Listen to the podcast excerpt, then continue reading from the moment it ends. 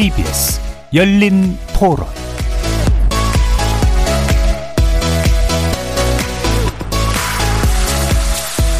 안녕하십니까. KBS 열린 토론 정준희입니다.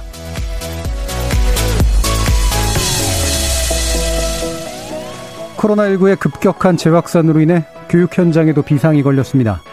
교육부는 다음 달 11일까지 서울, 경기, 인천 지역 학교의 등교를 중단하고 전면 원격 수업으로 전환하기로 했습니다. 대신 고3 수험생들에 대해서만 예외적으로 등교 수업을 허용했는데요. 전국적으로 등교 수업이 중단된 학교가 6,800여 개를 넘어서 지난 5월 말 집계를 시작한 이후 가장 많은 숫자입니다. 양성 판정을 받은 학생과 교직원도 증가 추세에 있어서 학생 안전을 지키기 위해서는 학교를 통한 전염을 차단하기 위해서 대처가 필요하다는 게 교육당국의 입장인 거죠. 이런 교육당국의 결정에 공감하지 않을 수 없지만 또 학생을 돌봐줄 수 있는 가구와 그렇지 못한 가구 사이의 격차, 지역 간 학습 격차, 그리고 입시를 준비하는 수험생들의 혼란 어떻게 해소해야 될지 고민스럽긴 합니다. 그래서 오늘 열린 토론에서는 전면 원격 수업 전환 결정에 관련된 논의와 함께 코로나19로 흔들리는 교육 현장의 난점 짚어보고 대안도 한번 모색해 보겠습니다. KBS 열린 토론은 여러분들이 주인공입니다. 문자로 참여하실 분은 9730 누르시고 의견 남겨주십시오. 단문은 50원, 장문은 100원에 정보 용료가 붙습니다. KBS 모바일 콩, 트위터 계정 KBS 오픈, 그리고 유튜브를 통해서도 무료로 참여하실 수 있습니다. 날카로운 의견과 뜨거운 참여 기다리겠습니다. KBS 열린 토론 지금부터 출발합니다. 살아 있습니다. 토론이 살아 있습니다. 살아있는 토론, KBS 열린 토론. 토론은 라디오가 진짜입니다. 진짜 토론, KBS 열린 토론.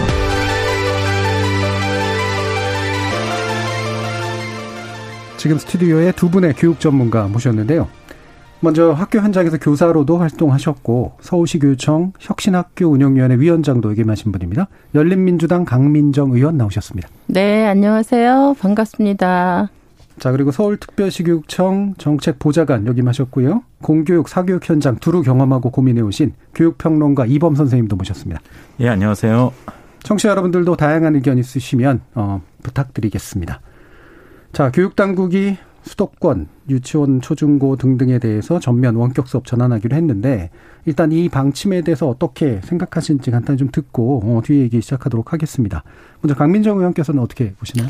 지금 불가피한 조치라고 생각해요. 그러니까 이, 이 상반기 초반에도 이게 아주 그 확진자 수가 굉장히 많이 늘긴 했었는데 그때하고 유형이 전혀 다른 것 같아요. 네. 그때는 특정 지역에서 일정하게 통제 관리가 되는 그런 거였는데 지금은 뭐 거의 N차 깜깜이 막 음. 어디에서 감염이 될지 알 수 없는 약간 그런 상황이기 때문에 안전과 이런 걸 우선할 수밖에 없고 그래서 전면적인 원격 수업을 불가피한 것이라고 생각합니다. 예. 네. 일단은 이제 감염의 양상 네. 특히나 이제 깜깜이 감염 문제가 네, 네. 어, 상당히 지난번하고도 또 다른 문제라 네. 보시는 거죠. 자 이범 선생님은 어떻게 보시나요? 2월 말에 이제 대구 경북 중심으로 신천지발 확진자 급증 때 그때 이제 3월 2일로 예정되었던 이제 계약을 연기하면서 네. 결국 이제 4월에는 이제 온라인 계약을 하는 식으로 이제 그 갔죠. 그때도 이제 국민들이 굉장히 불안해했고 그래서 뭐 계약 연기가 이제 어쩔 수 없었다라는 여론이 대세였는데 어떤 의미에서는 지금 더 불안한 상황일 수도 있는 것 같아요. 좀 전에 강민정 의원님 말씀하신 것처럼 일단 이제 이른바 깜깜이 감염 이런 사례들이 늘고 있고 어 그렇게 생각해 보면 신천지로 인해서 우리가 굉장히 놀라긴 했지만 어 나중에 따져 보면 결국 신천지 신자들이 그래도 꽤 협조를 해준 편이었거든요. 그때 지금 와서 보면 그렇죠. 예. 예. 근데 그렇죠. 이제 음. 이번에 이제 문제가 된 어, 어 사랑제일교회라든지 음. 뭐 광화문 집회 참석자들은 굉장히 비협조적이고 지금 예. 보도들 연이어 나오는 것들을 보면 심지어 이제 뭐 자기의 동선에 대해서 제대로 공개하지 않는다든지 숨긴다든지 아니 어, 검사도 거부하고 있잖아요. 해야 되는데 네. 안 하고 네. 뭐 있다든가 이런 사들이 지금 속출하고 있어서 어, 학생 학부모뿐만 아니라 일반 국민들의 전체적인 불안감은 오히려 그때보다 더 심할 수도 있는 상황인 것 같습니다. 예. 어쩔 수 없이 원격 수업 전면 전환할 수밖에 없는 상황이었다라고 보이고요. 예. 예. 두 분 모두 지금 상황 확실히 좀 특별하고 어 어쩔 수 없는 그런 상황인 것만은 분명히 보인다라고 말씀을 주셨는데 어, 뭐 이범 선생님도 말씀주셨지만 이 불안감이라고 하는 게 언제까지 갈까의 문제도 사실은 상당히 크잖아요. 저는 지난번에 나오셨을 때도 이게 단순하게 금방 끝날 문제가 아니다라는 생각으로 대처해야 된다라는 그런 이야기도 해주셨는데 일단 이제 11일까지라는 시한이 또 이제 기다렸다가 연장될까 그렇지 않을까라고 하는 이제 그런 고민들이 있으실 것 같아요. 뭐 지금 전망하기는 어려우시겠지만 그렇죠. 예. 예. 왜냐하면 지금 아직까지도 약간 통제가 안 되고 있는 통제권 바깥에 네. 있는 분들이 너무 많기 때문에 사실 11일이라고 하는 게 제가 볼 때는 임시적인 어떤 성격을 가질 수밖에 없을 것 같아요. 예. 예. 그 지금 사실은 어제인가 오늘로 400명이 이제 네. 일일 확진자가 이제 넘어섰잖아요. 그래서 이게 떨어진다는 보장이 확실하게 없기 때문에 11일 이후는 또 그때 가서 봐야 되지 않을까. 예. JP 모건의 예측에 의하면 일일 확진자 1000명까지 갈 거다. 예. 한 11월 정도 되면은 이제 어, 어쨌든 다시 소강 상태로 이, 이것을 잡을 수 있을 거다. 이제 이런 식의 예측이 나왔는데 지난번 신천지발 확진자 증가 사태에서도 JP 모건이 상당히, 상당히 정확하게 네. 맞췄거든요. 음. 뭐 이분들이 어떤 시뮬레이션 모델을 사용하는지는 모르겠지만 네. 어쨌든 네. 그런 예측에 근거해 본다면 앞으로 이렇게 어 9월 11일 날 다시 등교를 하게 되는 이런 일은 좀 기대하기 어렵지 않은가 이런 예. 생각이 듭니다. 지금 교육당국에서 11일 이야기한 게 이제 11일 이후는 달라질 거다라는 이야기는 사실 또 아니라서 그렇죠. 예. 이 부분은 좀 장기적으로 좀 보는 게 확실히 맞는 것 같은데 어 원격 수업 뭐 저도 이제 주변에서 아이들 하는 거 이제 많이 보고 있습니다만 아, 이 원격 수업에 대한 혼란감은 확실히 과거보다는 좀 나아진 것 같긴 해요. 아이들도 이제 어느 정도 정착은 됐고 선생님들도 초기 혼란은 많이 없어진 것 같은데 어, 어떻게 보고 계시나요, 금점? 그렇죠. 이 1학기 때 이미 어 그 첫 경험에 이런 예. 혼란들은 어느 정도 이렇게 어 벗어날 수 있는 정도로 쌓인 것 같아요. 그래서 네. 원격 수업을 조금 자연스럽게 받아들일 수 있는 교사나 학생이나 네. 학부모나 이제 그런 상황은 된 것 같다는 생각이 들어요. 음. 네. 교육과 당국에서 현장에서의 어떤 혼란상이 어느 정도 개선됐는지 이런 건 좀 파악은 하고 있을 것 같은데 어떻게 예. 보고 계시나요? 저는 이제 지금부터 혼란보다는 매너리즘을 경계해야 된다고 네, 봐요. 오히려 음.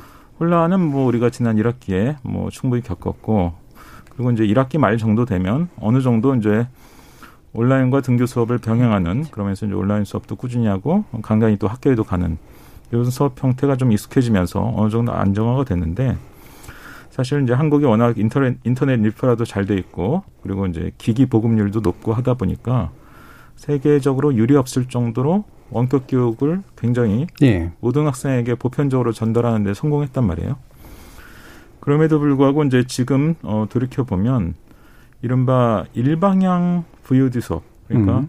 이미 녹화된 콘텐츠를 재생해서 학생들이 듣는 수업에 대한 의존도가 너무 높은 상태예요. 예.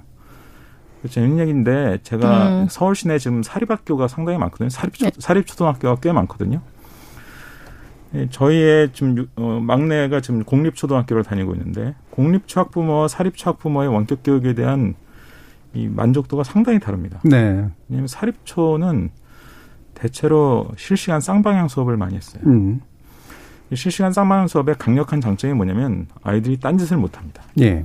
자기를 실시간으로 누가 보고 심지어 선생님이 보고 있다는 것을 의식하기 때문에 그래서 수업 참여도도 높고 적어도 딴짓하는 비율이 낮아지고 그만큼 학습 효율이 높아지는데 공립초는 대체로 이미 만들어진 예. 동영상 콘텐츠를 예, 학생들이 재생해서 보는 물론 그 뒤에 이제 문제풀이도 좀 있고 점검도 하긴 하지만 저희 집 아이들 아이를 보면 지금 이제 어 5학년인데 음. 뭐한 15분 동안 실식 동영상 들어버리고 음. 문제풀이 그냥 금방 해버리고 그래서 원래 40분 45분 수업 거를 한 20분만 끝내버리고 놉니다. 예. 음. 이걸 저만 경험하는 게 아니라 많은 학부모들이 경험하고 있어서 지금 음. 이런 데서 수업 효율 또 학습 성과가 굉장히 달라진다는 게 지금 눈으로 드러나고 있거든요. 예. 아 근데 제가 네. 이제 여쭤보고 싶은 게 있는데 그 사립초가 이제 많지는 않, 지만 서울에는 사립, 많죠. 네. 아, 서울에는 그 사립초가 네. 아마 그 쌍, 쌍방 수업을 했, 했다면은 사립초의 그 한 반의 학생 수가 몇 명이었나 요거 한번 봐야 돼요. 왜냐하면 네. 지금 선생님들이 물론 이제 다수의 수적으로 따지면 이제 공립 선생님들이 더 많으니까 확률적으로 네. 그 안에 편차도 많이 생길 수 있다 이렇게 볼 수는 있는데 아마 그 우리 이범 선생님의 동네에 있는 사립초가 학급당 학생 수가 몇 명이었을까? 그다음에 이범 선생님 막내가 다니는 학교에 학급당 학생 수가 몇 명이었을까? 한번 비교를 한번 예. 해보면 제가 이제 생각할 때 선생님들도 사실 쌍방향 수업에 대해서 지금 고민을 많이 하고 계셔요. 네. 1학기 때는 사실 원격 수업 자체를 이제 일단 실시하는 거에 선생님들이 적응하는 그런 단계였다면 지금은 어떻게 하면 이제 콘텐츠를 조금 더 교육적으로 의미 있는 걸로 만들까 고민하시는 선생님들이 되게 많더라고요. 근데 이제 쌍방향 이 수업을 하, 한다는 게 사실은 그 화면 안에 모니터 안에 예를 들면 수, 아, 스물 한 다섯 명이나 여섯 명의 학급당 학생 수가 있는 학급의 선생님이 수업을 한다면 이렇게 스물다섯 명의 얼굴들이 뜨잖아요. 그거하고 한 열, 한 일곱, 여덟 명의 얼굴이 뜨는 거하고는 굉장히 다르거든요. 예. 그러니까 이게 이제 선생님들이 꼭 그것 때문만은 아닐 거라고 생각은 드는데, 그러니까 만일의 경우 1학기 때도 뭐 사립초등학교에서는 쌍방향 수업이 됐다. 그러면 그게 이제 수업의 질을 이 관리가 가능한데 우리 이범 선생님이나 저나 여기 막 한 스물 일곱 여덟 명 막 떠있다고 생각해보세요. 예, 예. 이게 굉장히 쉽지 아, 않은 예. 일이거든요. 그러니까 자, 그 부분은 이제 뒤에서 네. 이제 네. 쌍방향 수업이 어느 정도로 이제 좀 활성화돼야 되느냐. 네. 이거 이게 상황에 따른 차이도 음. 좀 있기 때문에 말씀대로. 네, 그럼에도 불구하고 네. 하여튼 선생님은 공립 선생님들도 지금 쌍방향 수업을 위해서 노력은 많이 하고 있어요. 예, 그러니까 공립과 사립 간의 차이는 예. 다른 문, 예. 만약에 차이가 난다면 다른 문제 때문이다라고 음, 이제 얘기하시는 뭐, 것 예, 같고요. 예. 제가 약간 반박을 해보자면 음. 지금은 대한민국의 공립 초등학교 평균 음. 학급 당 학생 수가 21명이고요. 음, 그, 그쵸. 사립초등학교 학급당 평균 학생 수가 20명입니다. 아, 그런데 이제 그, 한 명밖에 차이 아, 안 나요. 우리가 이 통계에 관해서는 이 통, 통계 함정에 되게 빠지기 쉬워요. 그러니까 평균 학급당 학생 수하고 예를 들면 저 지방의 쬐끄만 학교 학급당 뭐 여섯 일곱 명 되는 얘네들까지 전체 평균에 다 들어가기 때문에 그렇죠. 사실 공립은 편차가 심하긴 하죠. 시- 굉장히 심하죠. 있으니까. 그리고 그 부분은 뒤에서 좀 더 말씀을 예. 해주시고요. 아, 우리 네. 오늘 원래 네, 네. 어, 왜냐면 지금 이제 뭐 싸우는 걸 제가 말리려고 원래 닭을 그 평균의 함정이라든가 이런 게 제가 볼땐 네. 지금 논의의 본질은 아닌 네, 것 같아요. 그렇죠, 예, 예. 그렇죠. 예. 예. 그래서 어, 뒤에 문제로 좀 더 들어가야 될것 네, 같은데 네, 제가 네. 잠깐 다른 말씀 드리면 말, 네. 말- 말씀이 나왔기 때문에 어, 이게 이제 통계적으로 확, 확인된 건 아닙니다만 아이들과 학부모 사이에 또 수요 차이가 있잖아요. 음, 그래서 EBS를 그냥 연결하는 건 학부모도 싫어하고 아이들도 싫어하고 음, 줌으로 직접 쌍방향 하는 건 학부모가 좋아하는데 애들은 음, 싫어하고 음. 그다음에 VOD를 보여주는 건 애들은 좋아하는데 학부모가 싫어한다. 이제 음, 이런 뭐, 얘기들이 그렇죠. 있더라고요. 당연히 예. 자기 입장에 따라 다르겠죠. 예, 당연히 입장이 따라 예, 다른데 예. 이걸 애들에 맞춰야 되느냐, 학부한테 맞춰야 음. 되느냐, 뭐 이것 부분도 있을 것 같고요. 자, 그래서 지금 일단 말씀 주신 것의 핵심은 격차 문제입니다. 네, 격차. 네. 예, 그래서 이게 이제 지역 격차냐, 뭐 돌봄 격차냐 여러 가지가 있을 수 있을 텐데 음, 음. 일단 한 가지 좀 짚어주시면 좋겠는 게 어, 전면 등고하는 지역과 그다음에 원격격으로 해야만 하는 지역 사이에 음. 이 지역 간 학습 격차가 누적될 가능성에 대해서는 어떻게 보세요, 이범 쌤? 어, 상위권 학생 중에 좀 사교육 의존도가 높은 학생들, 이런 학생들은 사실 전면 등교를 하든 아니면 그렇죠. 부분 그렇죠. 등교를 하든 이런 유의 학생은 큰 차이는 없을 거라고 생각이 돼요. 예, 문제는 이제 중간층 또는 그 이하층에 상대적으로 사교육보다 공교육, 학교 교육에 대한 의존도가 높은 이런 학생층이라면 당연히 등교 수업 비율이 높을수록 학습 효과가 높게 나타날 가능성이 크고요. 예, 어, 온라인 수업은 아까도 말씀드렸지만 우리나라 온라인 수업의 주류가 지금 결국 이미 녹화되어 있는 그 강의를 재생해서 듣는 이런 식인데 그래서 효율이 좀 비교적 낮은 편이기 때문에 이건 뭐 저만 주장하는 게 아니고요. 예. 실제로 여러 이제 어, 교육학자들이 또는 교육공학자들이 다 연구를 해서 이게 학습 효율이 차이 난다는 게 이제 드러나 있는 거죠. 그래서 그로 인해서 이런 패턴이 이런 식의 이제 에, 온라인 수업이 계속 지속된다면 이로 인해서 이제 격차가 이렇게 벌어질 가능성은 좀 충분히 있다라고 봅니다. 예, 그렇죠. 근데 온라인 수업이 예를 들어서 전면적이고 메인 있잖아요. 학교 등교를 못해서 네. 이게 중심이 된다면 어 문제가 이제 좀 심화될 거는 맞고 그런데 이제 저는 이렇게 생각해요. 1학기 때 사실 온라인 수업은 제가 이제 교사였었거든요. 예. 3년 전까지만 해도. 근데 사실 어, 교사에 대한 연수 중에서 온라인 수업과 관련된 연수를 제대로 받아본 적은 없어요. 음, 그리고 음. 심지어는 학교에 와이파이가 안 되는 학교들도 엄청 많아요. 지금 그래서 이 와이파이 뭐 인프라를 까는 거 네. 예산이 네. 추경에도 반영이 됐는데 다시 얘기하면 1학기 때 이 코로나 상을 맞았을 때 교사들은 정말 아무것도 준비되지 않은 상태에서 맨땅에 헤딩을 할 수밖에 없었고 네. 그래서 저는 어 그런 상태에서 그나마 이렇게 제가 통계를 보 교육부 통계를 보니까 한 두 달 사이에 230만 개의 교육 콘텐츠를 선생님들이 네. 생산해 냈더라고요. 네. 근데 이, 이게 이제 1학기 두 달이거든요. 그러니까 이런 아주 악조건 속에서도 선생님들은 어쨌든 뭔가 애들한테 교육적으로 의미 있는 어떤 교육 자료들을 만들고 원격 수업에 활용할 수 있는 콘텐츠들을 계속 만들어냈어요. 그래서 네. 지금 이제 학부모님들 입장에서 보시면 굉장히 뭐, 몸, 그, 부족하고 예. 아, 안타깝고 아쉬운 부분이 많을 수 있지만 저는 이렇게 선생님들이 아무 준비도 안 돼 있는 상태에서 전국 온라인 수업이 어쨌든 전면화되는 거가 선생님들이 없었으면 어쨌든 이 예, 그 불가능했던 거고 그걸 뛸, 뚫고 지금 점차 이것들의 질적 어떤 예. 어 재고를 위해서 굉장히 연구를 많이 하시고 공부하시고 예. 뭐 토론하시고 연구회 하시고 이렇게 하십니다. 예. 그래서 그런 부분 좀 시간을 가지고 좀 지켜봐 주시면 좋겠다. 예. 그리고 사실은 원격 수업을 계속 일상화시키면 사실은 안 되는 거잖아요. 예, 그런 음. 부분에 대해서도 좀 얘기가 됐으면 좋겠다는 생각이 드는데요. 예. 그러니까 지금도 그래서 논점이 네. 그러니까 네. 현장에 계신 선생님들이 고생을 안 한다거나 선생님들이 못해서 그런다거나 이렇게 생각하신 분은 거의 없을 것 같고요. 네. 문제는 이제 원격 수업을 지속할 수밖에 없는 지역과 등교 수업을 하는 그런 지역들 사이에 학력 격차나 학습 격차가 생길 경우에 사교육으로 네. 보완되지 않으면 음. 이 부분을 어떻게 이제 메꿀 것이냐라는 이제 그게 이제 핵심인 것 같아요. 어떻게 보세요? 지금 지금은 사실상 원격 수업이 전면화된 게 수도권이잖아요. 네. 수도권이고 나머지 지역도 어 3분의 1 등교잖아요. 그러니까 이 3분의 1 등교는 굉장히 제한적인 사실 그러니까 네. 원격 수업을 한 거를 다시 피드백을 해준다거나 과제물을 좀 더 어, 그 체크하고 이렇게 하는 정도이기 때문에 제가 볼 때는 이게 뭐 아주 커다란 질적 차이를 둘 만큼 그렇게 큰 우려점은 없을 것 같다. 왜냐하면 이게 장기화될 것 같진 않아요. 저는 네. 이게 이제 3단계 준 3단계에 임박해서 생긴 좀 음. 잠정적인 음. 어 그런 상황 조처이기 때문에 네. 이게 뭐 수도권 계속 계속 원격만 하고 예, 수도 비수도권은 다 어, 등교 수업을 한다 이렇게 가진 않을 거라는 음. 보는데요. 그러니까 그 부분에 네. 대해서 좀 생각이 좀 다르실 것 같은데 이범 선생님도 비슷하세요? 어 저는 아까 이제 음. 그런 말씀을 드렸죠. 그러니까 학생도 사실 다 똑같은 동일 집단이 네. 아니고 어떤 유형의 이제 학습을 주로 하느냐에 따라 이제 다른데 공교육 의존도가 높은 이런 학생들의 경우는 분명히 이제 원격 수업 비율에 따라서 학력 격차가 날 가능성이 있다는 말씀을 드렸고요. 물론 예.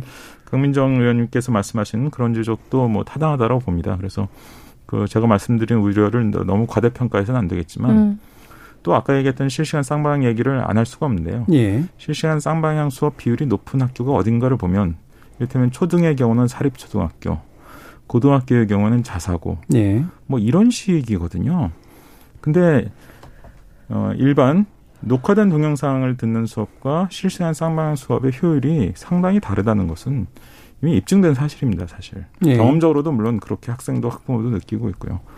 그렇기 때문에 특정 학교, 특정 유형의 학교들에서 주로 실시간 쌍방향을 많이 하고 있는 이 상황을 그대로 방치한다면 지역간이 아니라, 아니라 학교 유형별 학력 예. 격차로 또 이게 이어질 가능성도 분명히 있는 거예요. 저는 사실 지역 간 격차보다 학교 유형별 학력 격차 예, 예. 문제를 더좀 우리가 유의해서 볼 필요가 있다라고 봅니다. 예, 바로 그 부분 근데 그래서 저는 예. 잠깐만 예. 그 지금 우리 이범훈 쌤이 자사고와 사립, 사립학교 말씀하셨는데 예. 이게 이제 정말 이제 실질적으로 이 조사된 통계인지 그다음에 사실 자사고가 지금 전국에 몇 개이고 얼마 안 되잖아요. 사실 네. 그 그리고 사립학교 초등학교는 서울은 좀 그나마 있지만 전국적으로 얼마 되지 않고 그래서 이 여기에서 여기에서의 비율하고 그다음에 공립 일반에서의 비율을 상대적으로 얘기하면 굉장히 어려워. 이게 과연 예. 그러니까 지금 두 분 다 이제 그 부분에 대한 구체적인 예. 통계치를 가지고 계시는 예. 않잖아요. 그래서 그 예. 부분이 그렇죠. 우리가 근거를 가진 예. 객관적 통계를 가지고 아니요. 그러니까 객관적인 예. 통계를 어차피 두 분 다 못 내시기 예, 때문에 예. 대신 짐작은 할 수 있잖아요. 예, 예를 들면 학교 유형에 대해서 전국 광범위한 학부모들과 예. 사적으로 네트워크를 가지고 저도 그러니까 어느, 자료에 어느 정도 논의를 것이고요. 예방적 논의를 위해서는 지금은 네. 통계치가 없기 때문에 네. 어느 정도 짐작이더라도 해볼 수밖에 없을 것 같은데 네, 왜 네. 그러냐면 이게 자사고냐 사립고냐라고 하는 게 반드시 구조적인 요인인지는 모르겠지만 음. 실제로 이제 학생들에게 좀 더 강하게 뭔가를 드라이브를 걸려고 하는 음. 학교들과 그렇지 않은 학교 사이 일단 차이가 좀 날 것 같다라고 짐작은 가능하고 음. 그 차이의 핵심 중에 하나가 바로 실시간을 더 많이 하려고 하느냐 그렇지 않느냐 차이로 나타날 가능성이 높다면 음. 만약에 원격 수업이라든가 이런 게 장기화될 수밖에 없을 때 결국은 메울 수 있는 건 실시간 쪽을 확실히 강화하는 쪽으로 외워야 된다 라는 논리는 가능할 것 같거든요. 아니 그러니까 저는 그러니까 수적으로 따- 따지면 예. 공립 학교 선생님들도 원격 수업의 질을 높이기 위한 노력을 아니, 그러니까 충분히 하고 있다. 아, 그 의지는 여전히 마찬가지로 주관적인 아니 판단이니까. 숫자로 저는 데이터를 만약 우리가 지금부터 예. 조사를 한다면 그러니까 의원이시니까 낼 거라고 그, 생각해요. 예, 그 예, 교육- 제가 저- 조사를 한번 해보겠습니다. 직접 조사하실 필요 없잖아요. 교육부에 자료 네. 아니 그러니까 되잖아요. 자료 요청해서 예. 예, 예, 예. 네, 네. 근데 그러면- 이제 아까 말씀하신 그 학습 격차 문제는요. 예. 저는 사실 어, 그 지역적 격차보다 더 중요한 게 우리 이범 선생님이 얘기하신 학교. 학교 내에 유형별이 아니고 학교 내에서 원격 수업이 장기화되면 상 상위권 학생과 중하위권 학 이게 제일 심각한 문제고 우리 사회가 고민해야 될 문제라고 생각하거든요. 그러니까, 그러니까 그 부분은 요번에 1학기 때 지나면서 저희 의원실에서 예. 자료를 쭉 어, 받아가지고 어 이게 통계를 내보니까요. 이 1학기 지나고 나서 어 상위권 애들 오히려 약간의 미세하지만 성적이 올랐어요. 그런데 옛, 옛날로 얘기하면 일반 코로나 이전 상황에서 우리가 보통 중위권, 하위권 이렇게 나눴을 때 중위권 이하 학생들이 성, 성적이 확 떨어진 거예요. 그래서 어 이렇게 저희가 그런 말을 썼는데 성 하- 어 학력 중산층이 사라졌다, 사라지고 예. 있다 이런 양극화가 일어난다는 예, 말씀이시잖아요. 그렇죠. 말씀하신 게 무슨 시험 기준이죠? 그게 이제 학 교 선생님들이 중간고사, 중간고사, 기말고사를 예. 받잖아요. 그리고 예. 모의 수능 평가에서도 대체로 그런 경향이 예, 나타나고 그런 있다고 건 합니다. 또 데이, 예. 예, 데이터가 신문에 또 예. 기사로도 나왔고 그래서, 그래서 이게 이제 심각한 문제인 약간 같아요. 정정할 필요가 있어요. 왜냐하면 예. 정부에서 교육과정 평가원에서 6월 수능 모의고사에 대해서는 예. 재수생과 이제 재학생의 학력 격차 이런 아니 재수생 재학생이 네, 아니고 벌어지지 않았다 이런 얘기를 했는데 그러니까 그 아, 중간 건 학력상의 중간층. 정도가 많이 붕괴되고 네, 그렇죠. 상위층은 그다지 영향 안 재학생 받고 안에서 예. 재학생 안에서 이게 이제 그 중위권 이하 학생 학생들이 예. 전반적으로 성 학력이 이제 하향의 예, 무슨 추세가 나타나고 알겠고요. 있다는 예, 예. 거죠. 음. 그렇게 된 주요한 원인이 제가 아까 말씀드린 것처럼 음. 한국은 좀 특이한 나라여서 음, 성적이 높을수록 사교육 을 더 많이 하는 이런 나라잖아요. 음, 그렇죠. 더 좋은 대학 뭐 이런 뭐 상위 대학을 가려고 그렇죠. 그러다 보니까 상위권 학생들은 사교육에 대한 의존도가 좀 높은 음. 편이에요. 평균적으로. 그러니까 학교가 뭐 온라인 수업을 하든 등교 수업을 하든 어떤 식으로 하든 그렇죠. 이제 학원도 갖고 사교육을 활용해서 예. 어, 수업을 받고 있는 부분이 있기 때문에 네, 그렇죠. 상위권은 이제 상대적으로 그 영향을 좀 덜 받는 거고. 음, 그러기도 하고 어, 또 예. 이제 상위권 아이들이 약간 자기주도 학습 뭐 그런- 이런 것들이. 조금 예. 이제 안정적이니까 있죠. 예, 지금 이제 일반적으로 얘기되는 변수가 사교육으로 보완할 수 있다. 그다음에 가구에서 뭔가 학습을 보조해 줄 수 있다. 그다음에 기초 학력 차이가 있다. 자기 주도성의 차이가 있다. 이게 이제 대부분 다 비슷하게 똑같은 원격 수업이라고 하더라도 학력 차이로 규결되는 건데 지금 같이 이제 접촉이 되게 덜 할 수밖에 없는 그런 조건에서는 이 차이가 더 커질 수 있다라는 그렇죠. 중하위권 문제잖아요. 학생들일수록 선생님들의 어떤 지호 보조 보조와 예. 지원, 지지 이런 것들이 굉장히 교육적 터치 이런 게 필요하고 하거든요. 예. 근데 이제 원격 수업이 전면화될 경우에는 이제 그런 것들이 상당히 많이 이제 음. 어, 생략이 되니까 아이들 혼자 감당해야 되거나 예. 부모님의 의존에서 도움을 받는 이런 상황이 불가피해지잖아요. 음. 그러니까 이제 거기서 어, 자기가 풀지 못하는 문제들을 뚫어줄 수 있는 선생님이 없는 데서 그렇죠. 생기는 예, 문제가 생, 발생하는 거죠. 예. 그 음. 지금 이제 교육 지침인 것 같은데 교육부가 이런 격차를 좀 줄이기 위해서 이제 인공지능을 활용해서 결손이 예상되는 부분을 뭐 추천 시스템이나 이런 거로 해서 새로운 컨텐츠 자꾸 보여주겠다는 이런 건데 이제 AI가 나오면 문제가 해결되는 건 아니잖아요. 음. 그러니까 그렇습니다. 이게 AI로 약간 좀 치장된 듯한 느낌이 좀 들어서 어떻게 보세요, 이범 선생님? 어, 사실 교육부에서 어, 이를테면 이제 수학 학습을 예. 효율화시키기 위해서 온라인 프로그램에 AI를 접목시킨 음. 이거 최근에 만든 게 아니고요. 2, 3년 전부터 계속 준비를 네. 하고 있었어요. 마침 이런 준비된 게 있으니까 이제 이것을 이번 기회에 선보이면서 어, 효과를 이제 좀 어, 사람들에게 알리고 싶은 이런 이제 마음이 앞섰던 것 같은데 예. 엄밀히 보면 이제 이것은 AI가 어떤 때 쓰이는 거냐면 이 학생이 이제 이를테면 온라인 프로그램을 이용해서 어, 수학 문제를 풀었다고 가정을 해보죠. 그럼 어떤 유형의 이제 문항을 많이 틀렸다. 얘가 두 자릿수 이상의 이상의 나눗셈에서 뭔가 많이 틀린다. 그러면 이제 어, 인공지능이 그것을 파악해서 이 아이에게 그런 유형의 문제를 더 많이 풀도록 하고 예, 또 예. 다른 피드백을 주고 한다는 얘기인데요. 음. 어, 솔직히 말하면 이것은 인공지능이 아니어도 꽤 잘 할 수 있는 겁니다. 예. 그러니까 데이터베이스를 잘 만들고 그리고 어, 카테고리를 잘 분류해서 어떤 유형의 학생에게 어떤 식의 이제 그 과제를 더 수행하도록 할지를 미리 큐레이션을 잘 하면 인공지능 없이도 사실은 상당히 잘할 수 있는 거예요. 네. 물론 인공지능을 도입해서 더 잘할 수도 있겠죠. 하지만 꼭 인공지능을 도입해야만 이런 류의 이제 프로그램이 더 효과적으로 돌아가는 것은 아니고요. 어찌됐든 이런 새로운 프로그램을 도입하겠다는 발상 자체는 전 나쁜 건 아니라고 네. 봐요. 왜냐하면 우리가 학습이란 말을 쓰지만 학이란 말과 습이란 말은 상당히 다른 말이거든요. 음. 그러니까 저는 이 교육부의 이 발표를 보면서 어디에 주목했냐면 학이라는 것이 거칠게 말해서 수업이라면 습이라는 것은 뭡니까? 익혀서 자기 거로 만드는 건데 반복, 네. 네. 그렇죠. 수업만으로 이게 습이 되는 경우가 많지 않습니다, 사실. 아 그렇죠. 그리고 전통적으로 네. 그 습을 위해서 많이 쓰는 방법이 사실 숙제. 예. 음. 하여튼 수업 이외에 뭔가 음. 다른 류의 활동인데 그것을 효율화시키기 위해서 온라인 프로그램을 적극적으로 활용하겠다라는 그런 의미로 이해한다면 이 부분은 음. 뭐 당연히 이제 그런 취지의 음. 말 얘기죠. 인공지능 오히려 부차적인 거라는 거예요. 예.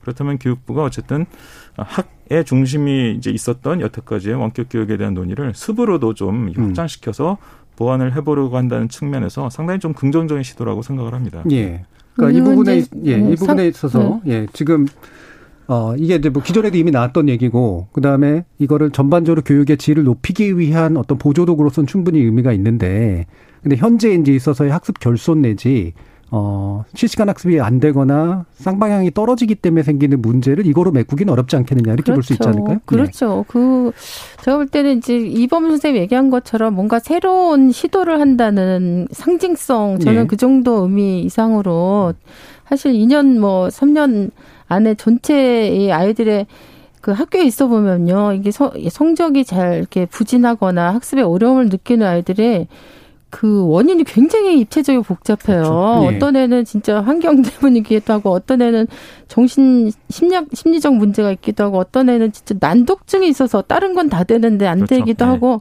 굉장히 복합적이거든요. 근데 이런 것들을 제가 이제 생각할 때는 AI는 좀 약간 데이터에 축적된 데이터를 가지고 반복적으로 뭔가를 하는데 도움이 될 수는 있을지 모르지만 네. 지금 한 2년 정도 뭔가 프로그램 개발한 게 어느 정도 전 와 있는지 모르겠고 그게 지금 당장에 이제 9월 11일까지 이게 지금 원격 수업 전면화가 되고 있는 데서 발생하는 그 학습 어려움을 겪는 아이들의 도움에 어떤 어, 효과가 있을 거다. 음. 저는 사실 그런 생각은 별로 안 합니다. 다만 네. 이제 교육부가 뭔가 새로운 대안들을 계속 모색하고 있으니까 좀 지켜봐 달라. 저는 음. 이런 어떤 의미로 그게 시, 실효성보다는 그런 네. 정책 예, 추진자의 음. 어떤 성의 예, 이런 걸 보여주는 거라고 생각이 사실은 음. 들고요. 그래서 AI를 무슨 어, 새로운 뭔가 대안적인 해법인 것처럼 예. 음, 아무도 아마 생각 특히 현장에 계신 분들은 생각 음. 안 하실 거라고 봐요. 예. 그럼 네. 지금까지 이제 말씀을 들어보면 저도 이제 또 가르치는 입장이기도 하고 아이도 있고 그러니까 어, 현재 이제 온라인 중심의 위주의 학습을 어느 정도 지대화할 수밖에 없으면 실시간과 쌍방향성, 좀 뭔가 교사가 아이들을 관리하는 느낌이 드는 음. 이런 부분이 확실히 좀 보장될 필요가 있다. 그리고 저는 개인적으로는 학교에 와 있는 듯한 시간 관리 비슷하게 좀 아이들이 집에 있어도 좀 되도록 하는 방향 같은 거 좀 필요하지 않은가 이런 생각도 좀 있거든요. 근데 그 외에 그렇죠. 뭐 예, 어떤 혹시 게 진행자분 예. 그 맞벌이 가정입니까? 음, 준입니다. 준 아, 맞벌이. 예. 준. 음. 그러니까 우리가 좀 주의해야 될 게 지역별 격차나 학교 유형별 격차 또는 학생의 뭐 성적대별 유형별 격차뿐만 아니라 가정환경별 격차. 물론 이게 고소득층, 네. 저소득층 격차일 수도 있지만 맞벌이냐 아니냐. 부모 중에 그렇죠. 적어도 한 명이 그렇지. 아이가 수업하는 커요. 것을 네. 옆에서 볼 수 있느냐. 좀 볼 수 있는 음. 뭐 관리까지는 아니어도 최소한의 뭔가 가끔의 어떤 시선이라도 줄 수 있는 이런 환경이냐 아니냐의 격차가 의외로 굉장히 큽니다. 아니, 절대적이죠. 예. 예. 굉장히 크다고 봐요. 예. 실시간 쌍방향은 부모가 없어도 교사가 어느 정도 그 기능을 대행할 수 있는 그런 측면이 없지 않아 있지만 음. 실시간 쌍방향이 아닌 이미 음. 녹화되어 있는 컨텐츠를 본인이 재생해야 되는 이런 상황에서는 음. 옆에 뭐 보고 있는 어른 부모도 없고 뭐 이런 음. 상황에서 음. 아이들이 상당히 이제 이탈을 많이 하고 약간 우스갯소리 삼아 하는 얘기지만 꽤 오래전 얘기인데 어, 지방에 뭐그 그 광역시에 있는 어떤 고등학생이 어, 원래 학교 수업을 들어야 될 시간에 PC방에 갔다가 확진된, 사, 확진된 사례가 있거든요. 예, 예. 그러니까 실제로 그런 일이 벌어진다는 거죠. 예. 벌어져도 부모가 집에 없는 이런 상황에서는 아무도 모르고 지나갈 수도 있는 거고. 예. 그렇죠. 물론 이제 애들이 사실은 어떻게 보면 이제 그 관리권 안에 이게 학습을 함께 하고 있다는 예, 예. 이런 환경을 구- 조성해 그렇죠. 주는 건 되게 중요할 것 같아요. 그런데 이제 제가 생각할 때 제가 이제 선생님들의 이게 최근에 고민이나 이런 것들을 들어보면 선생님들도 제가 아까 말씀드린 것처럼 가급적이면 이제 원격 교육에 관해서 질을 높이기 위한 고민들을 하시고 노력을 하고 계신 건 맞아요. 맞는데 예를 들면 이제 실시간 쌍방향이 되려면 어 저는 이제 몇 가지 조건이 좀 있어 있- 있어야 된다고 봐요. 일단 아까 이제 제가 우리 임부범 선생님이 그 자녀의 학교와 친구의 학교 뭐 이런 얘기도 했는데 지금 이제 1학기 내내 선생님들 입장에서는 아까 하나도 준비 안 된 상태에서 원격 수업을 어쨌든 준비하고 거의 학교가 콜센터 같은 수준이었다고 예. 호소하시는 선생님들도 많았어요. 왜냐하면 원격 수업이 되는데 애들이 출석 체크를 안 해서 전화해 보면 자고 있고 엄마는 엄마 나가시고 뭐 예. 그걸 몇 번씩 하고 그 안 되면 또 엄마하고도 전화 이렇게 이래서 이게 뭐 한 명이 아니고 여러 명이 한 서너 명만 돼도 이게 굉장히 선생님들이 해야 될 일이 많은 거죠. 그러니까 예. 원격 수업이 단순히 40분, 45분 수업 자체를 그냥 관리하고 그걸 진행하는 거 이상의 부대적인 여러 가지 업무들이 되게 많은 거예요. 그렇죠. 거기다가 이제 5월 8일부터는 또 이제 그 등교 수업이 되면서 이게 반은 어 원격 수업을 했지만 또 반 정도는 이 등교 수업을 준비하는 예. 이것도 해, 하셔야 돼요. 근데 음. 교사 입장에서 보면 이건 전혀 질이 다른 두 가지 일을 하는 거거든요. 거기다가 이제 또 방역 관련된 또 업무들도 선생님이 담당 다 담당을 했어요. 그래서 지금 이제 그 수업만 딱 떼어놓고 보면 이게 쌍방 수업이 가, 조금 더 아이들을 가시, 가시권 안에 시- 시야 안에 두고 예. 직접 이제 대, 대면까지는 아니지만 관리하고 눈을 맞추면서 할 수 있기 때문에 되게 좋다는 거는 어 맞는 것 같아요. 근데 예. 그걸 할 수 있는 지금 물리적인 이 학교의 여건을 좀 갖추어 주고 하는 게 되게 저는 필요하다는 생각이 예. 들고 그래서 아마 의원님이 발의하신 게 예. 온종일 돌봄 체계 운영 지원에 관한 특별법. 이 뭐, 부분이 이제 예, 완전히 뭐. 교육까지는 아니지만 네, 네, 그거, 교육을 교사가 이제 교육반을 전담하고 네, 네. 기타의 돌봄에 관련된 네. 것들 이런 것들을 좀 해결해 줘야 되지 않느냐라는 일종의- 취지. 예, 상징성을 가지는 예. 거죠. 근데 지금 당장 코로나에는 음. 직접 영향을 미치는 거는 적, 적죠. 예, 사실 예. 그 법안 하나는 어 되게 이제 실, 실효적인 측면에서는 음. 어 많은 걸 지금 선생님들이 겪고 있는 어려움을 다 해결해 주는 데는 거의 약간의 주변적인 거라고 볼 수 있죠. 예. 음. 그러면 이제 이 부분도 한번 짚어주세요. 마지막으로 일부 마치기 전에 이제 또 하나 짚어야 될 게 결국에는 이제 뭐 집, 집의 차이. 그러니까 사실 크게 영향을 미치고 학교 가정 환경. 가정, 네, 가정 그렇죠. 환경의 네. 차이가 네. 돌봐주실 분들이 있느냐 아니냐, 네. 또 관리를 해줄 수 있느냐 없느냐. 그러니까 결국 이제 사교육하고도 연결이 되는데 그래서 일각에서는 결국 사교육을 방식으로 좀 보완을 해줘야 되지 않느냐, 뭐 바우처 논의도 나오고 그러는데 음. 이왜 고민이 되는지는 알겠는데 실질적으로 가능하다고 보세요 이 부분은? 가능하지도 않고 저는 바람직하지도 않더라고 예. 보고요.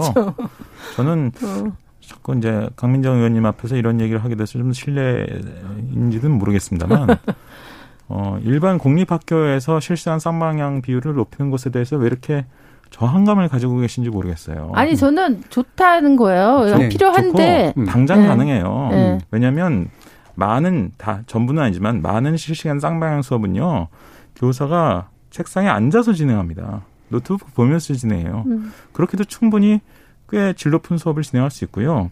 아까 학생 수를 말씀하시는데 이를테면 자사고에서 상대적으로 실시간 쌍방향 수업을 많이 한다. 자사고 학급당 학생 수 30명입니다. 30명인데 훌륭하게 해내요.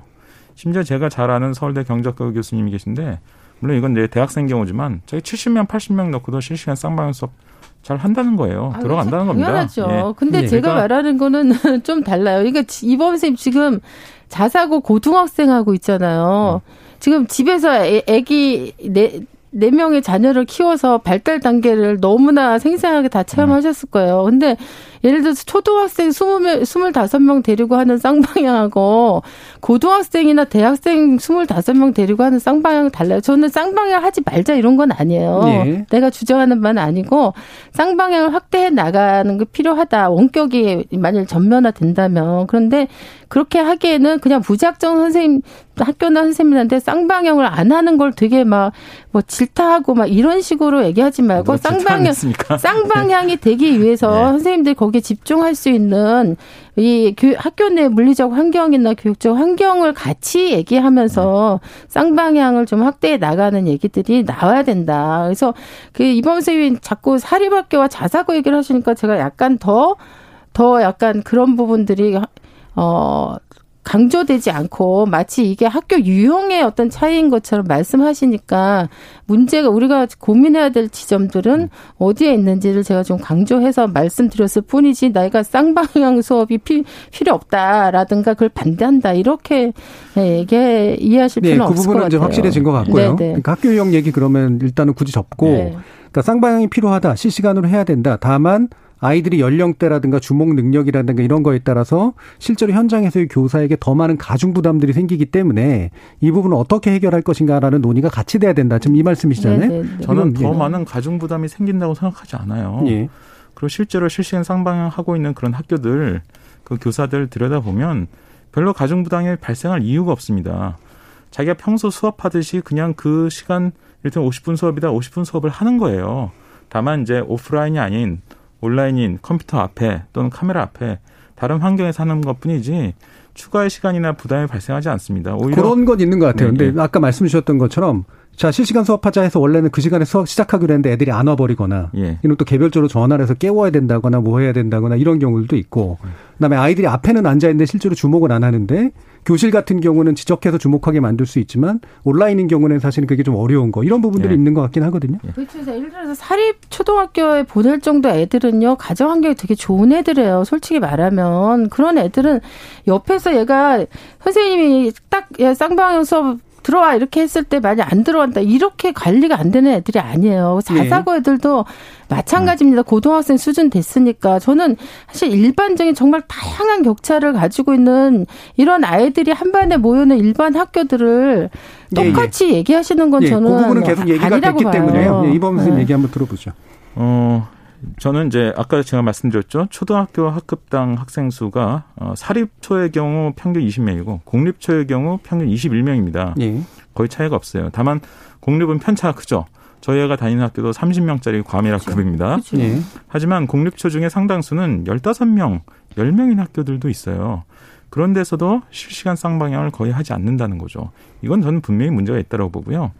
그래서 뭐 저는 뭐 교사를 그렇게 내몰자라는 게 아니라 적어도 교육부가 정책 방향을 어, 실시간 쌍방향 수업을 가급적 높이도록 좀 강력한 권고한 정도라도 전 내야 예. 된다라고 봐요. 음. 이게 우리의 갈 길이라는 어떤 선언적인 그 방향 지시는 저는 분명히 있어야 된다고 보고 학교 자꾸 이제 학교 것만 얘기하는데 사실 실시간 쌍방향 수업을 하게 되면 또 하나의 문제가 있긴 해요. 그게 뭐냐면 이 수업을 들을 수 있는 집중할 수 있는 조용한 방이 없는 학생들이 그렇죠. 의외로 예. 있습니다. 예. 꽤 있죠. 이게 예. 컴퓨터도 있잖아요. 둘이 이제 하나가 있는데 둘이 막 같이 다니 형제가 같이 다니는 예, 경우나 예. 막 이런 요즘은 경우도 그런 있어요. 상황은 상당히 해결이 됐어요. 상대적으로 예, 그렇죠. 지난 1학기 예, 동안 1학기 굉장히 때 노력을 해서. 그런 상황 꽤 해서 음. 이제 해결이 됐는데 예. 오히려 이 수업을 들어야 될 때 집중할 수 있는 자기 공간 하여튼 뭐 자기 방에 됐든 뭐가 됐든 이걸 확보하지 못하는 학생들이 좀 있어서 예. 이런 학생들을 위해서 이제 공공기관이나 무슨 요즘 스터디 카페나 이런 것들도 많으니까 그런데 좀 쓸 수 있게 바우처를 제공한다든지 예. 그런 좀 보완적인 노력은 필요하다고 봅니다. 하지만 적어도 실시간 쌍방향이 뭐 엄청난 기술적인 도구나 또는 예. 시간적인 또는 물리적인 어떤 부담을 가중해서 진짜 도전하기 어려운 과제냐 그렇지 않다는 거예요. 예. 그래서 실시간 쌍방향 쪽으로 가는 것이 일단 교육 결선을 메우는 데 가장 중요한 부분이고 예, 잠깐만요. 우리 지금 이범 선생님 말씀하신 것처럼 지금 평균이 23명 있잖아요. 우리나라 평균 학생. 네, 예를 들어서 거기에 통계 함정이 있다고 그랬고 사실은 편차가- 이범 선생님 크죠. 예, 막내가 30명이 넘잖아요. 그러니까 문점에 집중해서 좀 네, 말씀을 그래서. 저는 예. 지금 예를 들어서 이게 표- 통계 통계의 함정이라는 게 뭐냐면 15명, 18명 되는 학교들이 있잖아요. 예. 10, 명난 이런 학교들은 오- 지금같이 아주 기- 긴급한 3단계, 준 3단계가 아니면 얘네들은 학교에 가게 만드는 게 맞다고 봐요. 예. 가급적 가는 그러니까 게 좋죠. 가- 뭐. 예. 당연히 이제 저 예를 들어서 시 우리가 교육부가 예. 만일 방침을 정한다면 예를 들면 15, 어 17명 이하는 어 등교 수업을 하는 거를 예. 자율 이게 이렇게 자율적으로 좀 판단할 수 있도록 오히려 해주는 게 맞는 거지 다 쌍방향으로 하- 하는 게 맞다 뭐 예. 이렇게 좀 획일적으로 막 음. 하지 않았으면 좋겠다. 알겠습니다. 예. 예, 등교 뭐 가능하면 등교 수업을 하는 게 좋으니까 어 전체가 다 획일적으로기보다는 등교 수업이 가능한 부분들을 좀 넓혀가고 음. 그 다음에 만약에 원격 수업을 해야 된다면 실시간 방향으로 좀 주되 그것을 보완해 줄 수 있는 공간이라든가 가족 상황이라든가 이런 것들에 대한 대책을 좀 마련하자 정도로 일단은 요약은 좀 될 수 있을 것 같고요. 청취자 문자 또 많이 들어와 있으니까 한번 들어보고 가죠. 정희진 문자 캐스터. 네, 청취자 여러분이 보내주신 문자 소개해드리겠습니다. 이정민님, 아이들 1교시용 수업이 단순히 동영상 10분 내외 보고 학습지 한두 장 푸는 겁니다. 그나마 저학년은 엄마 없으면 프린트도 못하고 엉망진창입니다. 엄마 아빠 둘 다 집에 없으면 동영상만 보는 수업은 큰 격차를 만듭니다. 줌 수업을 하는 학교와 그냥 동영상을 보라고 하는 학교는 수업 격차가 심합니다. 줌 같은 실시간 쌍방향 수업이 필요합니다. 강현정님, 지역 격차가 벌어지는 건 필연이라 생각합니다. 그래서 그 어느 때보다 사교육이 중요해진 것이 현실입니다. 변님, 초등교사입니다. 온라인 학습이 자리 잡혔다고 하지만 열악한 학군, 특히 저학년 학생들의 관리가 쉽지 않습니다. 실시간 쌍방향을 하면 낫다고 말씀하시는 것도 가정에서 관리가 된다는 전제하에 가능합니다. 학구마다, 학교마다 차등 수업을 할 수 있도록 열어주셔야 합니다. 개인적으로 아이들이 시간차를 두고 하루 1시간이라도 가르치고 싶은 심정입니다. 이순아님, 실시간 원격 수업 해야 합니다. 원격 수업을 할 수 있는 환경이 안 되는 경우는 따로 관리하더라도 일단은 실시간 쌍방향 수업을 해야 합니다. 김유정님, 특별히 고3들은 수능을 위해 등교를 시키는데 재수생이나 삼수생들은 학교가 아니라 학원이라는 이유로 등원을 못하고 있습니다. 재수학원도 등원할 수 있도록 해야 공정한 게 아닐까요? 3961님, 4학년 학부모입니다. 녹화된 영상이라 학습질이 떨어지고 양방향이면 학습질이 높다는 단순 판단은 잘못된 것입니다. 양방향은 감시는 잘 될 수 있지만 그게 곧 학습의 질이 높다라고는 생각되지 않습니다. 오히려 저희 아이는 수학에 뒤처지는데 수학의 경우 잠깐 멈춰서 생각을 정리하거나 다시 돌려보기를 통해서 이해를 얻어간다고 더 좋아합니다 라고 보내주셨네요. 네, KBS 열린 토론. 이 시간은 영상으로도 생중계되고 있습니다. 유튜브에 들어가셔서 KBS 일라디오 또는 KBS 열린 토론을 검색하시면 지금 바로 토론하는 모습 영상으로 보실 수 있습니다. 지금 방송을 듣고 계신 청취자 모두가 시민 농객입니다. 계속해서 청취자 여러분들의 날카로운 시선과 의견 보내주세요. 지금까지 문자캐스터 정의진이었습니다.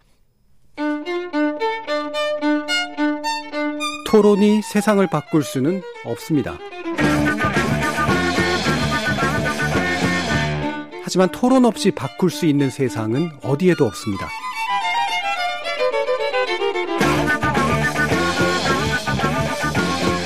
세상의 선한 변화를 갈망하는 당신. 정답이 아니라 질문의 힘을 믿는 당신. 우리 KBS 열린 토론에서 만납시다.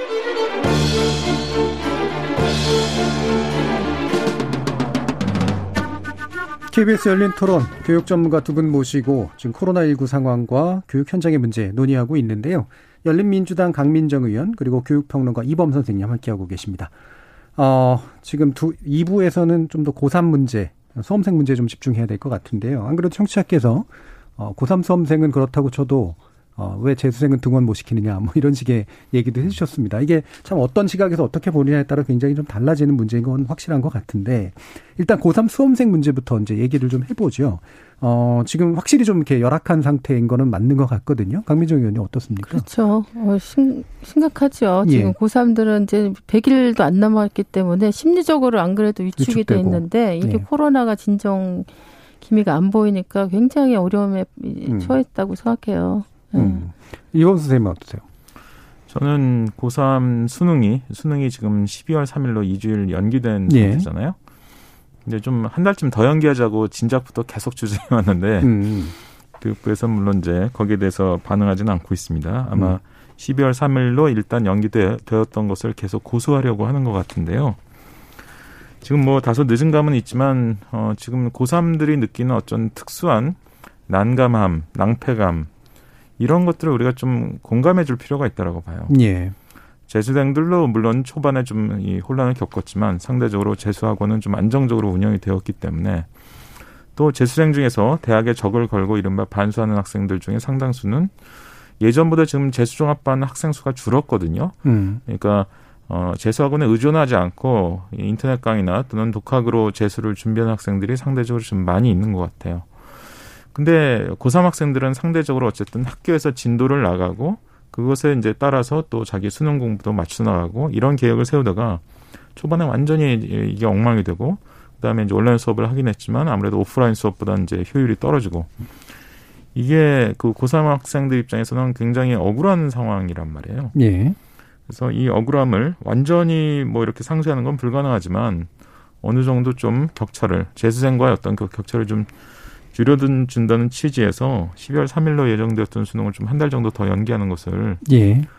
저는 너무 임박해서 연기를 발표하면 그것도 마이너스지만 지금 그런 재차 한 달쯤 연기를 이제 결정할 수 있는 그 마지막 정 시기라고 봐요. 예. 더 늦으면은 연기가 오히려 더 어려워지는 측면이 있고 물론 이제 그렇게 되면 이제 입시 일정이 이제 흐트러지는데 그거는 내년 대학교 1학년 내년 대학교 1학년에 이제 학사 일정만 좀 조정하면 되거든요. 예. 입학 시작을 조금 더 늦게 한다든지 뭐 이런 건 얼마든지 기술적으로 조정이 가능하기 때문에 저는 하여튼 초질건하게 계속 고3 학생들의 특수한 상황을 고려해서 수능을 조금 더 예. 연기해 주자라는 주장을 계속 하고 싶습니다. 예. 그러니까 수능 연기가 어, 뭐 완전히 이제 한 학기 이상 연기를 생각하시는 건 아니고요. 아, 물론 그렇죠. 그렇죠. 네. 약간의 조정 정도고 한 그것의 달 정도 예. 얘기하는 거죠. 예, 음. 그것의 핵심은 현재 고3생들이 느끼는 불안감 을 적어도 한 달 정도의 어떤 연기를 통해서 어느 정도는 공감해주고 해소해주는 게 필요하다. 예, 예. 이런 말씀이신 거잖아요. 의원님. 저는 저도 사실 이 네. 문제에 천착을 해서 사실 등원하자마자 예. 이 코로나 상황에서 이게 입시 문제를 어떻게 해야 될 것인가에 관련돼서 토론회도 열고 했어요. 근데 지금 이제 이범 선생님이 얘기한 것처럼 사실은 재수생이 굉장히 불리하고 심리적 불리뿐이 아니라 물리적으로 이렇게 정상적. 수업 어, 재학생들이 재학생이. 예, 예. 정상적 수업을 못한 데서 오는 여러 가지 불리함이 있다는 거는 분명한 것 같아요. 근데 이제 어, 한 달, 이게 수능 일자를 연기하는 것도 물론 하나의 방법일 수 있겠지만, 제가 볼 땐 그것도 역시 불안, 불확실한 거기 때문에, 우리가 지금 이 8월 말에 이렇게 대규모 이게 대화 확산이 일어날 걸 예상 못 했잖아요. 예. 이게 코로나라고 하는 게 너무 불확실성이 높기 때문에, 저는 이제 재학생들이 이 올해 코로나 때문에 겪은 불리함에 대해서 사회적으로 어 뭔가 이렇게 보완책을 마련한다면 지금은 그게 오히려 더 확실하지 않은가 싶은데 예를 들면 주로 이제 재학생들이 많이 응시하는 전형이 수시예요, 수시 상대적으로 예. 정시보다. 근데 이 수시가 지금 그동안은 수, 수시 말은 수시지만 이 수능 최저 등급이라고 하는 게 다 거의 대부분 있었어요. 예. 그래서 수시로 가는 애들도 아주 국소수를 빼놓고는 다 정시 준비를 계속 해야 되는 거예요. 이중 트랙을 계속 탔었거든요. 예. 근데 그 이 부담이라도 전 줄여주면 그나마 재학생들이 불리하다고 느꼈던 것에서 어느 정도 보상이 심리적 보상이나 실질적 보상이 좀 될 거라고 봐요. 그래서 어, 수능이 하면 어차피 다 같은 시험을 같은 날 보는 거니까 어쩔 수 없고 여기선 상당히 어렵다고 보여지고 다만 재학생들이 많이 응시하는 수시에서 수능 최저 등급 의 예. 부담만이라도 확 제거해주면 아이들이 수시에 집중해서 어, 수시는 또 수업만 외에도 예, 아이들이 여러 가지 예. 예, 자기의 어떤 활동을 드러낼 수 있기 때문에 저는 그래서 춘, 수능 최저 등급을 과감하게 수시에서 제고해 주는 거를 오히려 적극적으로 고려해 보는 게 어떨까 예. 예, 그런 생각이 들었어요. 토론회 하고 나서 어, 여러 가지 의견들이 많이 나왔, 나오긴 했었는데 제가 볼 때는 그게 그나마 현재 굉장히 예. 어려운 조건에서 지금 네. 그래서 나오고 있는 구제책들 가운데 하나인 것 같아요. 네. 지금 일단 뭐 수능 난이도를 주- 낮추자. 수시 전형에서 수능 최저 학력 기준을 완화 또는 폐지하자. 네, 비교과 일부 미반영하자 뭐 등등이 지금 이제 제한, 제한이 되고 있는데 뭐 다 될 수도 있고 일부만 될 수도 있고 그렇긴 하겠습니다만 이런 안들에 대해서는 이번 선생님 어떻게 보시나요? 저도 뭐 다 공감하는 아닌데 예. 수능 최저 등급이라는 게 이제 일단 네가 수시에서 합격할 만하지만 최종 합격을 하기 위해서는 수능에서 이 정도는 해야 몇 된다. 등급 뭐 이상은 해야 이상에서 된다. 몇 등급 이상 받아라 네. 이런 조건을 거는 경우가 음. 꽤 있고 이것 때문에 떨어진 학생들이 많은데 음. 올해처럼 이제 고3 학생들이 수능을 준비하는데 상대적으로 불리했던 불리한 이런 상황이라면 음. 이 수능 최저 등급을 완화하거나 이제 폐지해야 된다 이런 말씀인데요. 음. 이미 정부에서 이제 그렇게 유도를 했고 예. 그래서 일곱 개 대학에서 우리 이렇게 수능 최저 등급을 완화하겠다라고 대기업에 냈는데 대기업이 안 받았죠. 대기업에서 받았지. 서울대 하나만 허용하고 여섯 개를 불허해 버렸죠. 예. 이건 제 짐작입니다만 대기업이 이렇게 나온 것은 지금 대기업과 교육부가 일종의 알력 관계이기 때문이에요. 음. 전통적으로 꼭 그렇지는 않은데 최근에는 이른바 등록금 반환 문제. 그러니까 그렇죠. 예. 이 지금 온라인 교육에 만족하지 못한 대학생들이 등록금의 일부를 뭐 뱉어내라 이런 요구를 하고 있고 교육부는 좀 대학이 아- 알아서 좀 성의를 보여라 네. 반응을 해라라고 하는 입장인데 대학은 좀 그러기 곤란하다는 입장이거든요. 이것의 유탄을 맞아서 지금 수능 최저 등급을 완화시키는 것이 좀 어그러진 게 아닌가 하는 생각이 들어요. 아, 그럼 예. 예, 요 대- 문제 관해서 대기업이 제가 이거를 어. 사실 안 받아줄 이유가 없었거든요. 그쵸. 일정 제가- 부분 권력 싸움이나 감정 싸움이다 이런 이런 말씀이에요. 아니요, 지금 예. 뭐 그런 부분도 있, 있고요. 맞아요. 그렇게 뭐 추정할 수도 있는데 제가 지난 예, 상임위 때 7월달에 대기업 에 질의를 했어요. 그 음. 이 문제 일곱 개 대학 신청했는데 왜 서울대만 했냐 이렇게 얘기를 했고 그 자리에서 대기업 측에서 어. 다시 이걸 받아서 더 많은 네. 대학을 받아서 지금 8월 말 안에 뭔가 어 좀 긍정적인 어떤 방안을 가- 부착하고 발표를 예. 하겠다 이렇게 제가 답은 받아놨습니다 국회에서 예. 근데 어 어떻게 나올지는 물론 이제 두고 알 수는 없. 예. 예, 그 당시 제시된 한데. 이유를 보니까 이제 재수생도 응시하는 거라 그렇다. 예, 서울대만 음, 한건 근데 예. 재수생이 이제 지균에 관련된 지역균형 발전에 관 아, 선발 음. 전형에 관련된 음. 거라서 이제 그거는 받아들였다 이런 얘기라고 하는데 그건 이유가 아니라고 보시는 거죠? 예, 그거는 제대로, 제대로 된 이유는 아니고요. 왜냐하면 예. 어쨌든 현재 재수생이 작년 재수생보다 어쨌든 혼란을 겪은 건 맞아요. 하지만 어 작년 고3보다 지금 고3, 현재 고3이 받은 어떤 불이익 없죠. 또는 음. 혼란은 뭐 이거는 재수생의 그 경우보다 훨씬 심한 것이었거든요. 예. 그래서 어, 원래 이제 수능이란 것은 재학생보다 재수생이 좀 더 유리한 그런 측면이 있지만 올해는 그 격차가 더 벌어졌단 말이죠. 그러니까 대기업이 그런 식으로 어 약간 발뺌하듯이 그렇게 별 어, 변명을 내어놓은 것은 저는 좀 납득하기 어려운 것이라고 보고요.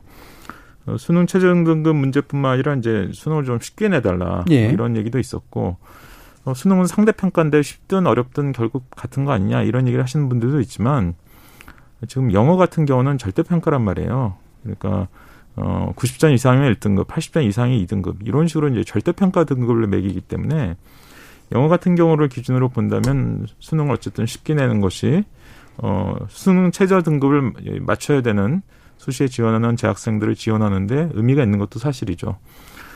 하나 재미있는 것은 어쨌든 교육부에서 어, 주로 이제 수능 최저 등급이 적용되는 전형이 수시에 학생부 교과 전형하고 학생부 종합 전형인데 학생부 교과 전형은 사실 좀 기계적으로 그냥 학생들을 줄 세워서 그것도 내신으로 줄 세워서 이제 뽑는 것에 가깝기 때문에 어 수능 최저 등급을 이제 완화하는 정도면은 사실 보완이 어느 정도 되는데 학종은 좀 안 그렇죠. 학종은 이제 학교 내 활동이라는 게 내신 성적에 덧붙어서 예. 같이 반영되는데 학교 내 활동이라는 게 올해 사실 제대로 안 되었잖아요. 음. 그러니까 이제 이때 고3 학생들이 이로 인한 또 불이익이 있단 말이에요. 근데 마침 학종이라는 것은 정량 평가라기보다 정성 평가에 가까운 것이잖아요.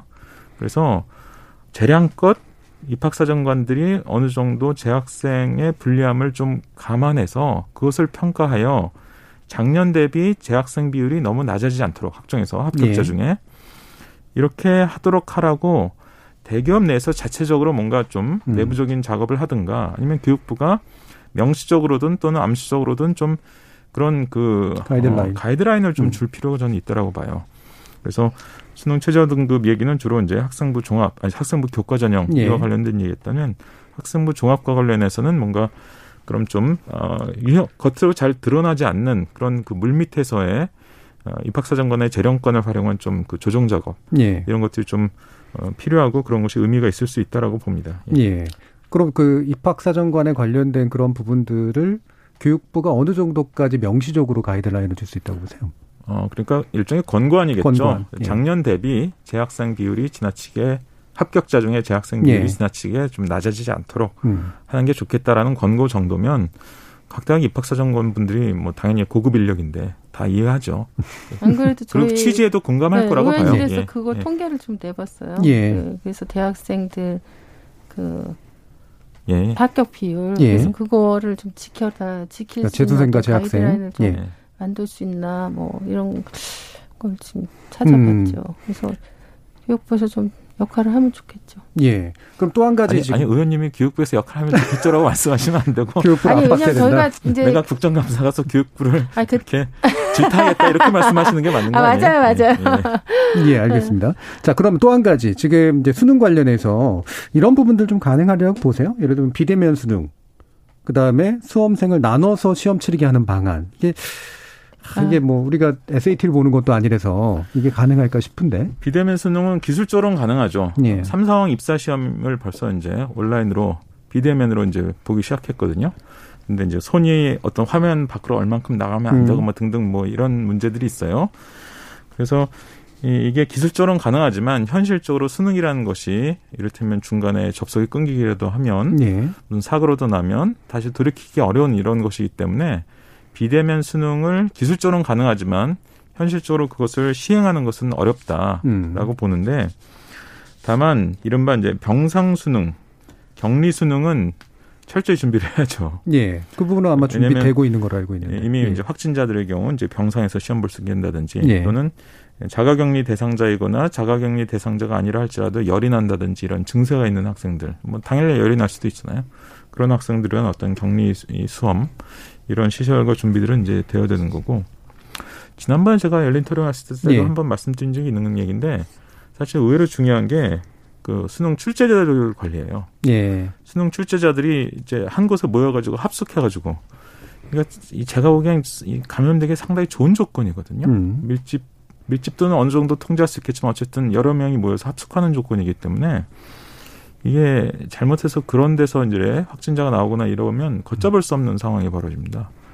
그래서 제가 좀 이번에는 좀 어렵더라도 수능 문제를 좀 두 벌 만들 필요가 있지 않나. 예. 그래서 한 벌은 온라인 오프라인에서 기존 방식대로 만들고 한 벌은 그냥 평소 자기 활동하면서 출제위원들이 어 온라인으로 서로 의견을 주고받으면서 만드는 거죠. 예. 물론 이건 이제 보안성 문제라든지 여러 가지 문제가 있지만 선진국에서는 뭐 그렇게 많이 하고 있는데 우리라고 못할 이유는 없거든요. 이 비상 상황에서 기존 수능 문항과 좀 다른 오프라인에서 평상 생활을 하면서 이제 출제하는 음. 이런 식의 수능 출제를 좀 병행해서 두 벌을 좀 만들 필요가 전 있다라고 봅니다. 그게 큰그 사고를 큰 예. 사고를 막는데 중요하다는 예. 거죠. 근데 출제위원들 같은 경우에 출제하고 난 다음에 시험까지 격리가 되지 않나? 원래 시험 날까지 격리되게 돼 있죠. 그렇죠. 예. 그게 기존 방식인데 예. 그 기존 방식대로 하나를 하고 예. 거기서 사고가 날 가능성이 있으니까 뭐 음. 출제진들 사이에 확진자라도 아, 나오고 혹시라도 중간에 나온다거나 큰일 나는. 상황이 벌어지는 거죠. 예. 근데 이제 한 벌을 지금 좀 다른 방식으로 말씀하신 만들자는 거 되게 거죠. 중요하긴 한데 예. 저는 사실 더 중요한 거는 수능 날 정말 이게 수능이 제대로 치러질 수 있을까가 예. 더 중요한 것 같아요, 사실은. 그래서 지금 뭐 plan A, plan B 뭐 몇 개가 있다, 뭐, 뭐 근데 말은 할 수 없다. 혼란 때문에 혼란이 야기될까봐 뭐 음. 이렇게 이제 교육부에서는 얘기하는데 사실은 지금 코로나를 어, 감안해서 지금 교육부가 내놓은 안이 기존에는 1고사실당 수능 1고사실당 28명 정원이었어요. 근데 네. 이거를 좀 줄인다고 한 게 24명이에요.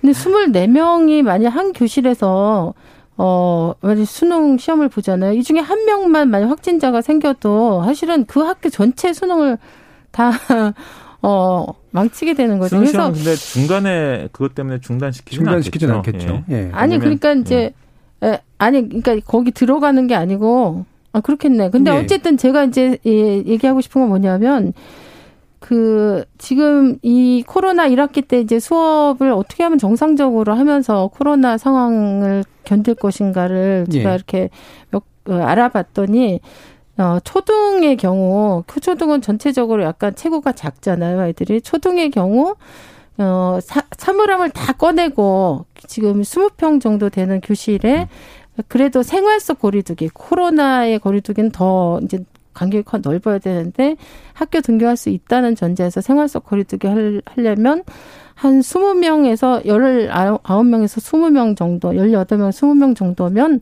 그냥 학교 아, 교실 안에 생활 속 거리두기가 된다고 하더라고요. 근데 네. 이제 입시생들은 훨씬 더 덩치가 큰 성인들이기 때문에 제가 볼 때는 한 15명 안팎을 만일의 경우 고, 고사실을 한다면 그러면 그 수능에서 이 감염 문제라든가 이 이런 음. 문제들을 저는 안전한 수능을 어느 정도 가장 중요한 물리적 환경을 확보할 수 음. 있을 것 같다는 생각이 들거든요. 그래서 예.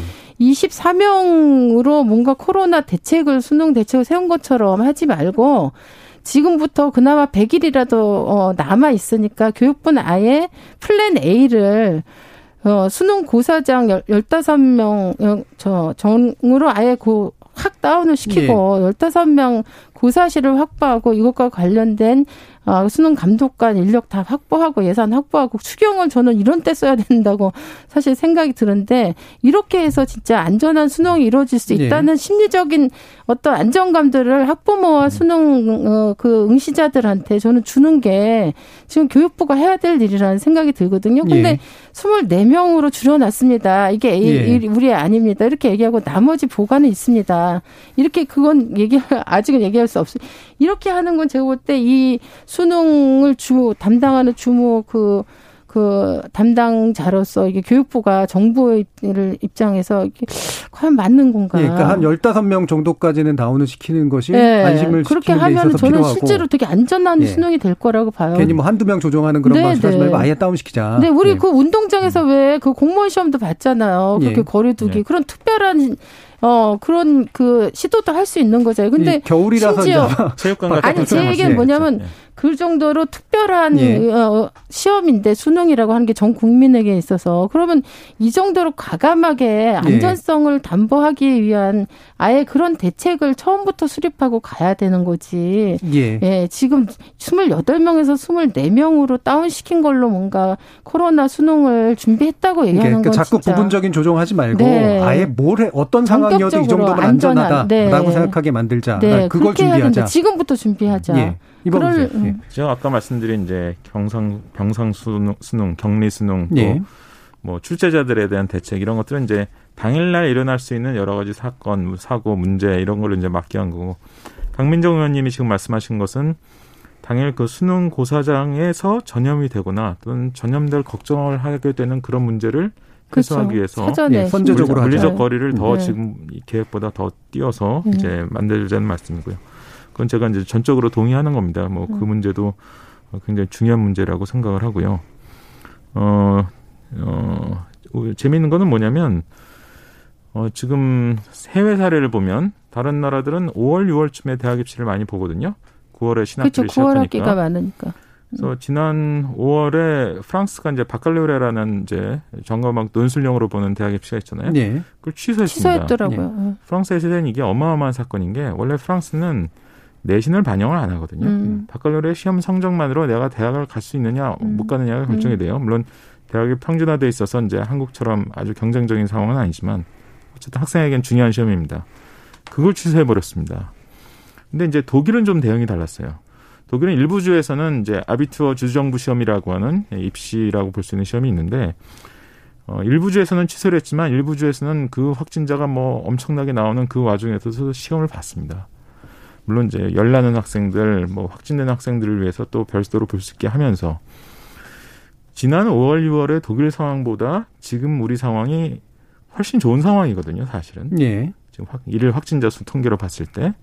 그리고 12월 3일에 만약 수능이 치러진다고 가정해 본다면, 어, 그, 지난 5월, 6월에 독일만큼 상황이 나빠질 리는 저는 없다라고 봅니다. 예. 그렇기 때문에 수능을 치르는 것 자체는 뭐 충분히 저는 가능한 상황이라고 보고, 다만, 어, 좀 전에 말씀드린 것처럼 이제 그날 나타날 수 있는 돌발 상황 또는 지나치게 조밀하게 앉음으로써 생길 수 있는 사후적인 어떤 확산의 문제, 그 거기에 대한 걱정 이것을 덜기 위해서 다각적인 좀 더 세밀한 논의와 준비가 필요하다는 것은 전적으로 동의를 하고요. 예. 그럼 면접 방식에 그렇죠. 대해서는 면접보다 예. 이게 지금 독일 얘기하신 독일은요 아비투어 본다고 비행기 못 뜨게 하고 그런 나라 아니잖아요. 근데 어차피 못합니다. 왜냐하면 아비투는 하루에 못 보거든요. 아, 아, 여러 날에 걸쳐 아, 보는 그러니까 이제 시험이니까. 문제는 예. 뭐냐면 우리나라에서 수능이 차지하는 사회적 의미 예. 자체가 너무 다르다. 이런 것들에 대한 네, 고려가 좀. 음, 예. 돼야 될 필요가 있다 이런 생각이 듭니다. 면 뭐라고 뭐 그다음 그 면접 면접이요. 예.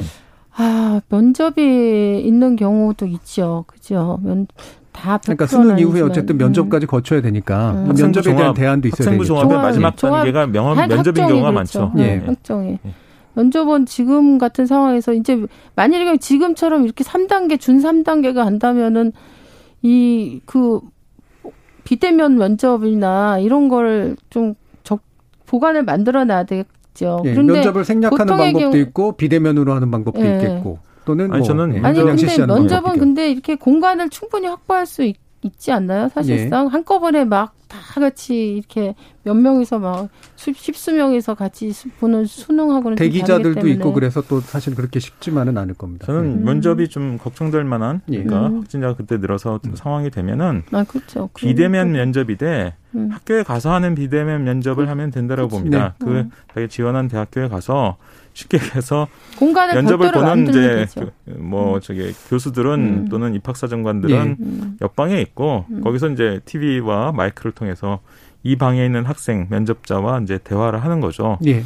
그게 이제 원격 면접이라고 해서 진짜 자기 집에서 하다가 무슨 접속사고 등등이라도 나는 것보다는 예. 훨씬 안전한 방식이라고 생각을 합니다. 알겠습니다. 자, 이제 어, 마무리할 순서가 돼가지고요. 어, 1분이 안 되겠네. 한 40초 정도 시간을 드려야 될 것 같습니다. 마지막 제안 부탁드리겠습니다. 강민정 의원님부터. 저는 이제 코로나 때문에 일단 그 고생을 하- 하고 있는 학생들에게 어, 우리 사- 온 사회가 다 위로와 음. 격려를 해줘야 된다. 그리고 뭐 어쨌든 여러 가지 아쉬움이 있지만 교육부나 또 교사 특히 음. 학 교사분들한테 저는 다 이렇게 감사의 마음을 가지 우리가 함께 표현해 우리가 의료진들한테 왜이 상반기에 엄청난 감사의 마음을 표현했던데 예. 그런 걸 좀 같이 하면서 이 코로나 사태에 아이들 문제를 함께 풀어나가는 음. 그런 좀 지혜가 발휘됐으면 좋겠습니다. 예. 학생들에게 공감해주고 그리고 네. 노력해 주시는 선생님들께도 네. 공감해드리고 네, 네. 하면서 함께 문제를 해결하는 사회적 자세가 필요하다라는 그런 의견이셨네요. 이범 선생님.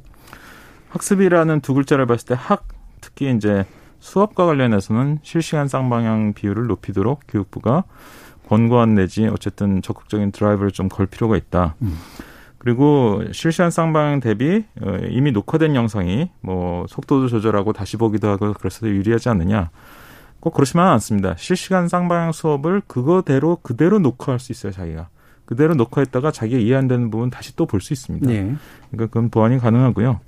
아까도 말씀드렸지만 습 학습에서 습 즉 익힘의 과정을 효율화시키기 위해서 별도의 이제 온라인 교육 프로그램들을 활용하겠다는 그 의지 교육부가 천명한 것은 상당히 환영할 만하고 다만 바로 성과가 나타나지는 않겠지만 차후에 어, 좀 더 발전적인 플랫폼에서 좋은 성과가 나올 수 음. 있는 그런 방향은 된다라고 봅니다. 예. 예. 수업의 부분 그리고 비수업 부분을 통합적으로 좀 보는 그런 새로운 대, 대응이 필요하겠다라는 의견까지 주셨네요. 아, 오늘 토론 같이 해주신 두 분의 전문가, 교육평론가 이번 선생님, 그리고 열린민주당의 강민정 의원 두 분 모두 수고하셨습니다. 감사합니다. 네, 예, 감사합니다. 고맙습니다. 생방송 놓치신 분들을 위해 나중에 팟캐스트 준비되어 있고요. 매일 새벽 1시에 재방송도 됩니다. 저는 내일 저녁 7시 20분에 다시 찾아뵙겠습니다. 지금까지 KBS 열린 토론 정준이었습니다.